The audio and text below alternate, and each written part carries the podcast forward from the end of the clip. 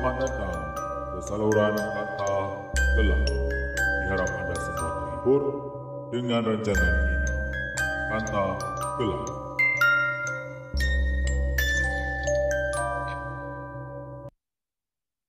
Hello.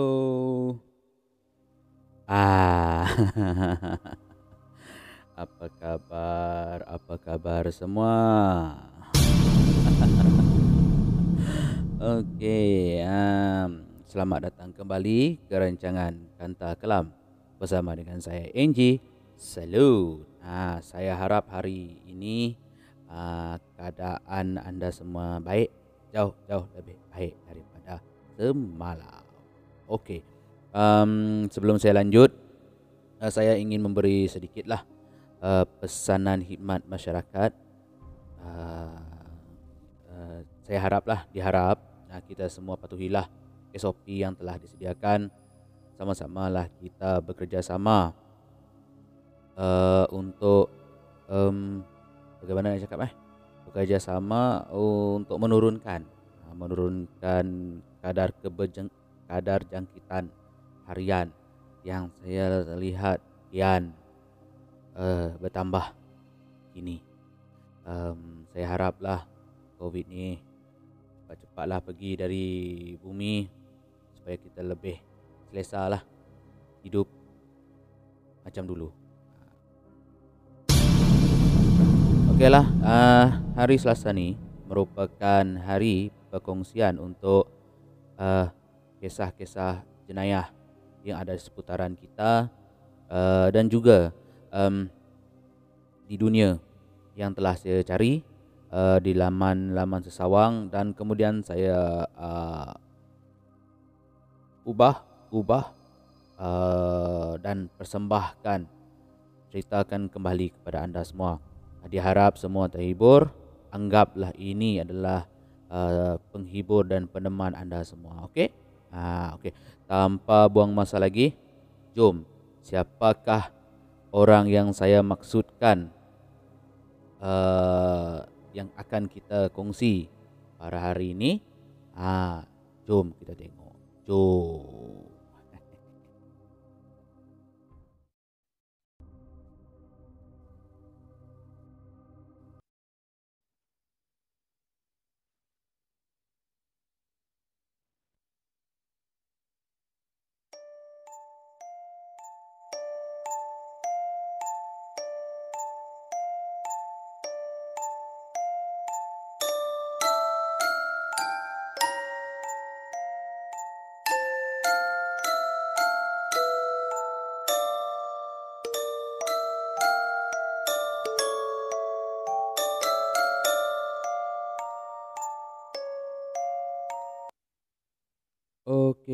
Okey, okey, okey. Sekejap, sekejap. Tadi ada lag sikit. Saya harap tak masuk dalam ni lah. Uh, sebab macam lag, lag sikit kan. Tapi tak apalah, saya harap uh, okey lah kali ni. Sekejap, saya dah masukkan ni. Alright. Ah, seperti yang anda nampak ni. Pasti anda kenal dengan nama ni kan? Ah, siapa yang tak kenal? Bagi yang otai-otai pasti akan kenal. Siapakah? Kotak jin.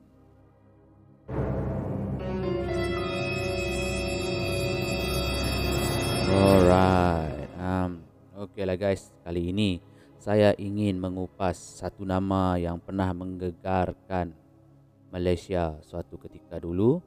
Uh, dia tak lain tak bukan Botak Chin. Uh, Botak Chin ini uh, merupakan seorang penjenayah yang terkenal di Malaysia pada zamannya lah. Uh, dia telah melakukan pelbagai kegiatan jenayah seperti merom uh, sehinggalah ke siri uh, rompakan bersenjata di era 1970-an. Uh, nama asal beliau adalah Wong Xiu, Wong Xiu Chin Uh, dan terlahir dalam keluarga yang mempunyai 10 orang adik-beradik uh, pada 3 Mac 1951 di Kuala Lumpur. Ayah beliau uh, merupakan seorang pesara Jabatan Kereta Api Melaya pada ketika itu. Beliau telah menerima pendidikan awal di Sekolah Rendah Jenis Kebangsaan Cina, Sentul dan kemudian melanjutkan lagi pelajarannya hingga ke tingkatan 3 di sekolah Inggeris pada masa itu. Uh, di usia 15 tahun, di usia 15 tahun, beliau telah berhenti sekolah dan bekerja sebagai pembantu di Pasar Borong, Jalan Tun Ismail selama satu tahun. Di situlah dia mulai uh, terjerumus ke uh, dunia kongsi gelap. Uh, untuk pengetahuan semua, kuasaan itu pada masa itulah dikuasai oleh geng 360. Uh, pada ketika itu yang sedang menguasai lah uh, geng 360 yang sedang sedang menguasai kuasaan tersebut ya. Okey. Selepas kehilangan ibunya, dia lebih suka tinggal di rumah kawan-kawannya dan mulai saat itulah dia mula berjinak-jinak dalam uh, jenayah kecil-kecilan seperti mencuri, meragut tapi bukan dalam skala yang besar lah pada masa itu. Uh, pada 19 April 1969 dia bersama dua lagi kawannya um, telah um, mempunyai uh, yang mempunyai senjata. Bukan dia masa itu dia belum ada senjata lagi. Kawan-kawan dia yang ada senjata.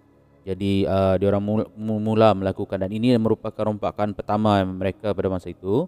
Uh, pada masa itu uh, ini semua kerana dia ni sebab dah dah ber, ber, bercampur gaul dengan gangster ni tadi kan. Jadi dia pun uh, berasa kagum melihat kehebatan uh, sebagai seorang gangster pada masa itu. Uh, senjata pertama uh, yang dimiliki oleh Botak Chin pada masa itu adalah sepucuk revolver. Uh, setelah bertambah keyakinan dan sokongan, uh, dia telah menubuhkan geng sendiri dan mereka telah melakukan lapan, uh, bukan sikit tu lapan, lapan rompakan pada September 1969. Uh, uh, namun begitu, Akhirnya kegiatan Botak Chin, uh, geng Botak Chin ini berjaya ditumpaskan dan beliau telah ditahan serta dipenjara selama tujuh tahun. Namun, begi, uh, namun begitu lagi, uh, dia telah dibebaskan kembali pada November 1974. Selepas keluar, sebaik uh, sebaik saja keluar daripada um, penjara, uh, dia pernah cuba untuk uh, meninggalkan kerja-kerja gangsternya dengan menjadi penjual sayur. Namun ini semua tidak mampu memuaskan hatinya yang selama ini telah selesa di dalam dunia gangster. Pada April uh, 1975, dia kembali aktif dan menumbuhkan geng baru. Ha, geng baru uh, yang diketuai oleh Eng Eng Chin Wong iaitu Awong, uh, Bengko uh, Beh Beh Kok Chin iaitu Pako Chin uh, dan Teh Bok Le iaitu uh, Secai. Uh, uh, sebulan kemudian Bot, uh, Botak Chin telah ke Thailand. Ha, nak tahu apa dia buat dekat dekat Thailand? Ha, dia telah membeli senjata api untuk kumpulannya. Ha, tapi tanpa menunggu lama tahu. Ha, dia uh, pada 2 Jun uh, dia telah merompak uh, sebuah pusat perjudian uh, perjudian uh, maafkan saya perjudian haram uh, yang ada di Sentul. Dan mereka berhasil melarikan 5800 ringgit pada masa itulah. Hasil rompakan ini telah dibawa kembali oleh Botak Chin ke Thailand uh, untuk membeli senjata tambahan buat geng-gengnya. Kuasaan Lombong, uh, kuasaan Lombong tinggal yang ada di Kepung menjadi tempat untuk dia berlatih menembak dengan uh, menyasarkan anjing liar uh, di kawasan tersebut. Botak Chin uh, berasa cukup hebat uh, dan secara terang-terangan mem- uh, mempamerkan senjata api senjata apinya di apa tu pasar uh, Sentul. Orang yang melihat pada ketika itu memang siapalah kan siapa yang berani. Kalau tengok orang tengah acukan uh, senjata ke sana ke sini kan siapa yang berani nak tegur? Seorang pun tak berani tegur. Uh, kerana takut menjadi mangsa balas dendamnya nanti. Okey. Uh, pada 20 Julai sebuah bank di jalan uh, IB menjadi sasaran rompakan dan mereka telah menjaya berjaya melarikan 95,000 uh, pada masa itu. Uh, 25,000 uh, sebagai bahagian bahagian si botak Chin ini dia telah beli sebuah kereta uh, jenama Datsu melalui kawannya. Uh, dia telah membayar uh, 306 uh, 3600 sebagai deposit. Uh, tetapi tak tahulah sama ada dia ada bayar ansuran bulanan selepas itu ataupun tidak tidak ada dinyatakan. Ha. sebuah kuil Cina di jalan uh, kolam air kemudian menjadi sasaran.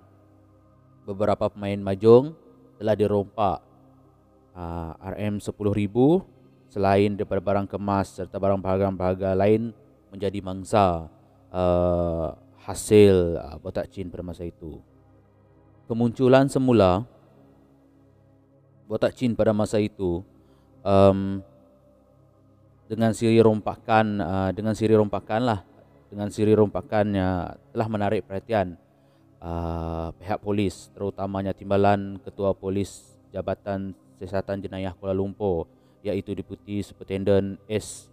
Kula Singgam. Uh, pada masa itulah. Dan uh, tuan ini tuan tuan Kula Singgam berjanji uh, akan memburu uh, botak chin hingga ke lubang cacing. Uh, uh, kesukaran mendapatkan uh, senjata api baru menyebabkan botak chin menjadikan polis pula sebagai sasarannya. Ha. Uh, adik, adik dia merampas tiga pucuk pistol milik polis milik anggota polis dan uh, ke, uh, ke, dan ketika merompak sebuah bar di Sentul beliau merampas satu lagi selaras senjata lah uh, milik pegawai keselamatan. Uh, pasukan polis terus memburu pada September itulah. Polis mengesan kereta Alfa Romeo curi yang dinaiki botak chin dan anggotanya yang lain.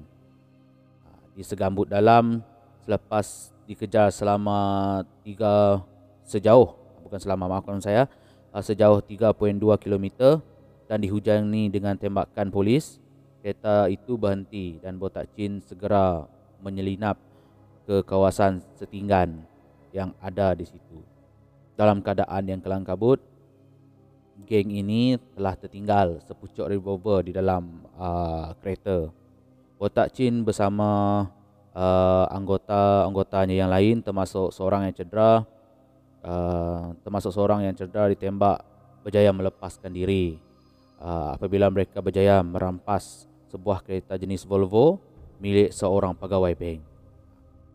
Pada 25 September pula uh, orang kanan orang kanan Botak Chin lah uh, Chow Kwan ataupun Akwan uh, ditembak mati di sebuah kedai runcit di jalan Coville Hill. Tapi uh, kematian ini tidak menghalang tidak menghalang uh, kelangsungan kegiatan merompak Botak Chin dan kawan-kawannya yang lain. Rompakan terbesar terbesar Botak Chin ialah pada 26 Oktober 1975 dia berjaya merampas 218 ribu uh, selepas menembak pegawai keselamatan yang membawa wang dari klub lumba kuda. Ha. Hasil agihan ini sebanyak 40 ribu Batak Chin telah kembali ke Thailand. Ha, dia memang pergi Thailand saja untuk untuk beli senjata dekat Thailand senang dia nak beli senjata sebab dia pun memang ada macam kawan dekat sana kan yang boleh mem, mudahkan lagi tugasan jual beli dia dekat sana kan. Ha. Uh, dia pun uh, Sam Thailand beli senjata uh, menjadikan sekarang dia memiliki 19 buah senjata uh, 5 buah bom tangan dan kira-kira 1000 1000 butir peluru bagaimanapun kedudukan uh, Botak Chin uh, sebagai ketua mula terancam apabila ada yang cuba mencabarnya memanglah uh, jika kita di atas memang sentiasa ada yang di bawah ingin menjolok kan? Ha, itu itu memang dah biasa tu memang dah biasa. Okey.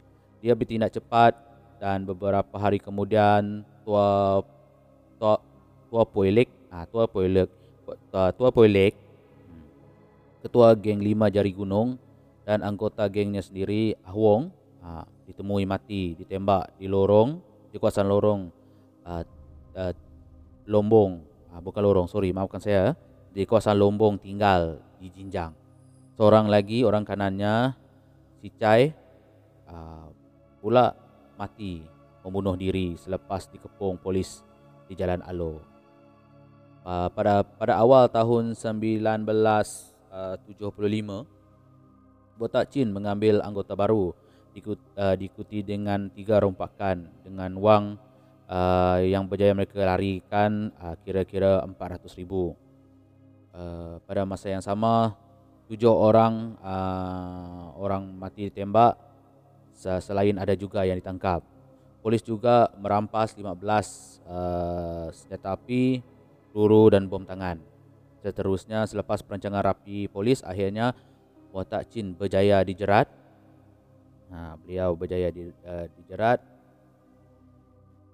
Ah, beliau uh, saya ulangi ya, uh, setelah uh, perancangan yang rapi daripada pihak polis uh, akhirnya Botak Chin sendiri uh, terjerat pada malam 16 Februari 1976 sekarang kita masuk ke bahagian pembicaraan dan kematian uh, Botak Chin ya okay. Uh, setahun selepas ditangkap uh, Botak Chin mencatatkan sejarah sebagai orang pertama yang mengaku bersalah uh, apabila didakwa mengikut Akta Keselamatan Dalam Negeri ISA yang membawa kepada hukuman mati mandatori. Okey, peguam belanya Jajit Singh membuat rayuan uh, terhadap hukuman itu sehingga ke peringkat Mahkamah Tinggi untuk mengenepikan perbicaraan yang lepas uh, dan uh, hukuman bunuh ini dan dia minta untuk dibicarakan semula lah uh, namun ditolak namun ditolak. Abu Takcin dibicarakan semula pada 11 uh, 11 April uh, 11 April 1980. Ketika itu beliau hmm, diberi gelaran lah oleh orang-orang yang terdekat dengan beliau saya rasa ni sebagai Robin Hood moden. Ha, merompak orang kaya untuk menolong orang yang miskin. Ada juga yang berpendapat bahawa namanya botak Jin itu sedangkan pada uh, sebenarnya beliau tak botak pun rambut dia panjang. Tapi kenapa panggil dia botak? Sebab uh, mungkin uh, perkataan botak itu uh, ironinya uh, bermaksud bantu orang tak ada kerja. Ha, itulah kira macam singkatan lah pada botak tu. Okey menurut uh, pakar sekretaris uh, dan bekas pengarah hospital bahagia Ulu Kinta uh, Tan Sri Dr Mahadivan uh, Botak Chin merupakan seorang yang bijak namun dia ini telah salah haluan. Memang betul lah. Dia dulu uh, belajar sampai tingkatan tiga kan. Tingkatan tiga tu kalau zaman tu memang jarang orang boleh sampai tu sampai tingkatan tiga sebab uh, bukan macam sekarang lah sistem sistem apa tu apa peresaan uh, jauh jauh beza daripada sekarang jadi untuk sampai ke tingkatan tiga dikira boleh dikira lah si botak chin ini memang seorang yang bijak. Okey, uh, membuat okey okey. Uh, sampai sampai sini. Uh, inilah kesimpulan beliau telah uh, setelah beliau menjalankan pemeriksaan ke kesehatan mental untuk menentukan sama ada botak chin ini cukup waras untuk dibicarakan di mahkamah. Botak chin akhirnya uh, didapati bersalah pada 16 16 uh, Mei 1980 dan rayuannya ke mahkamah uh, persekutuan pada masa itu pada 23 September rayuan uh, rayuan kepada lembaga pengampunan juga telah ditolak. Uh, ketika menunggu hukuman gantung, gantung uh, dua kalilah si Botak Chin ini pernah menyerang pegawai uh, penjara yang ada menjaganya. Bermakna um, Perbicaraan pertama tu ada ada ada diberi apa tu uh, perbicaraan lagi iaitu 1 April tu kan. Uh, tapi yang kali kedua ni dia rayu balik orang takkanlah uh, pihak kerajaan tak tak tak nak lah dia orang tolak. Yang kali pertama tadi dia orang ambil lah yang kedua ni dia orang tolak. Pada usia 30 tahun uh, riwayat Botak Chin sebagai penjenayah ganas terakhir berakhir berakhir di tali gantung penjara Pudu pada 11 Jun 1981. Ironiknya, ironiknya ialah akhirnya uh, Botak Chin dijatuhkan uh, hukuman gantung sampai mati disebabkan memiliki senjata api dan bukan atas tuduhan membunuh.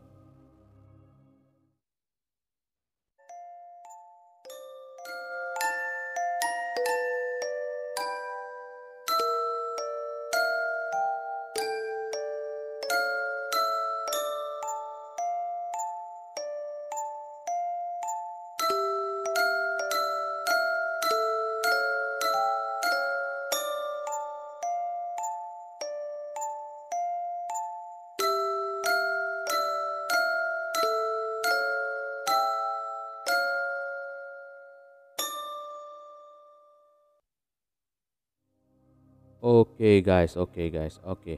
Uh, di sini saya nak selit sikit dah. Saya nak selit sikit. Uh, yang anda lihat dekat belakang tu ada se segelintir uh, gambar yang saya share dekat belakang tu, yang saya kongsi dekat belakang tu. Uh, gambar itu adalah uh, uh, filem, filem uh, Botak Chin yang uh, pernah ditayangkan dalam sekejap saya cari di laman web dulu ya film botak cim film botak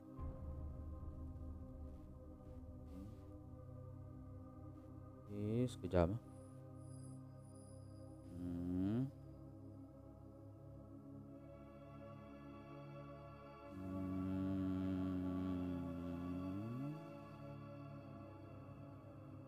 saya nak tahu sebab saya lupa nak nak nak cari tentang filem ni. Um, sekejap ya.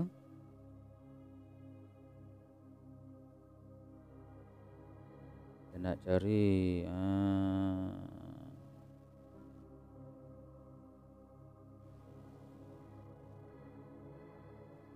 dua ribu dua ribu enam kalau salah. Ah, 2006. Ha, 2006. Yang telah ditayangkan pada 2006. Ha, filem kira macam bio lah, bio untuk Botak Chin ni. Okey. Uh, bagaimana guys dengan fungsian pada hari ini? Saya menggunakan tone yang agak slow hari ini sebab benda ni bukan benda yang dibanggakan. Ha, jadi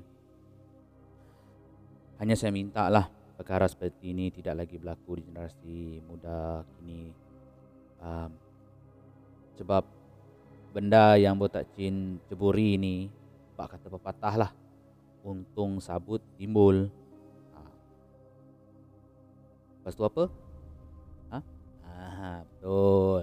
Untung batu tenggelam. Ha. Hebat memang hebat.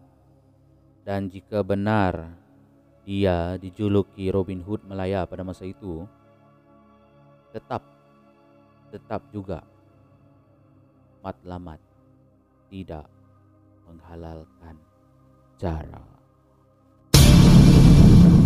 Maafkan saya saya lupa nak tu. Maaf. Okeylah um, diharap semua terhibur lah dengan perkongsian hari ini uh, anggaplah rancangan ini sebagai penghibur dan peneman anda semua ya akhir kata saya uh, akhir kata maaf jika ada tersilat dan uh, tersilap kata dan cara lah sepanjang perkongsian ini. Anggaplah semuanya sekadar hiburan hiburan dan seperti yang saya selalu katakan jalankanlah kajian anda sendiri untuk lebih lebih lebih kepastian. Tetap patuhi SOP, kita masih belum menang lagi okey. Ha, sasaran kita masih jauh. Ha, masih jauh. Okey, itu masih jauh 4000 masih jauh. Jadi uh, saya ingin undur diri. Saya NG dan ini Kanta Kelam Channel. Salut. Bye bye.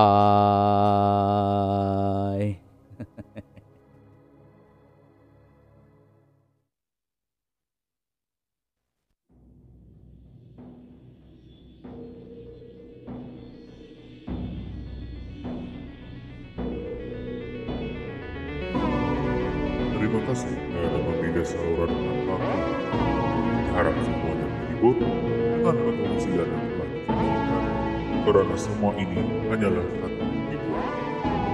Sampai jumpa lagi.